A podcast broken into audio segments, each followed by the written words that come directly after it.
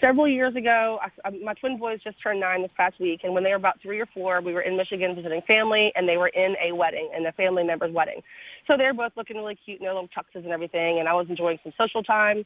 One of the boys came to me and asked if they uh, could get some water, and I said, "Sure, sweetie, it's over there on the table." And I pointed to our table and I said, "See the glass? It's right there. It's got some ice in it." Well, I didn't know that the ice had melted in all the glasses, and I didn't really realize the wine glasses and the water glasses looked eerily similar. And um, a little to my surprise, one of the ladies I was talking to all of a sudden had this horrified look on her face, and I look to where she's looking, and she is watching my son take a straw and go around and clean up every single wine glass on that table. Oh. So How much did he drink that night? Was he above .08?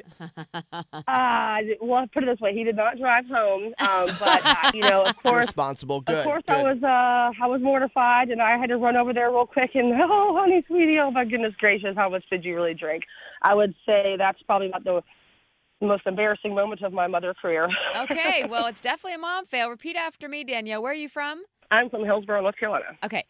I, Danielle from Hillsboro, I, Danielle from Hillsboro, do solemnly swear do solemnly swear to continue to mom so hard every day, to to try to mom so hard every day, drinking coffee like it's my job because kids are exhausting, drinking tons of coffee like it's my job because kids are truly exhausting. and counting the days into the next girls' night. A week away, and counting the days to the next girl's night. Yes, ma'am. I hereby accept my membership into the mom squad I hereby happily accept my membership into the Mom Squad. and promise to pour my son fresh grape juice, not really old grape juice. and I promise to make sure my kid does not drink wine anymore.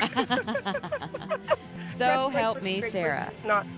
So help me, Sarah. Yes, ma'am. Thank you so much. You're y'all. welcome. Welcome to the mom squad. Yeah, yeah. I, I, I can't believe I just admitted all that on um, public radio. Good so I for hope you. nobody judges me. Now, Don't feels you good, feel doesn't it? better? I guess I got it off my chest. I told my husband what I was going to tell you guys, and he was like, "Are you really going to tell the whole world that?" Oh, it's fine. Yeah, you'll sleep well. Oh. Like, thank y'all so much.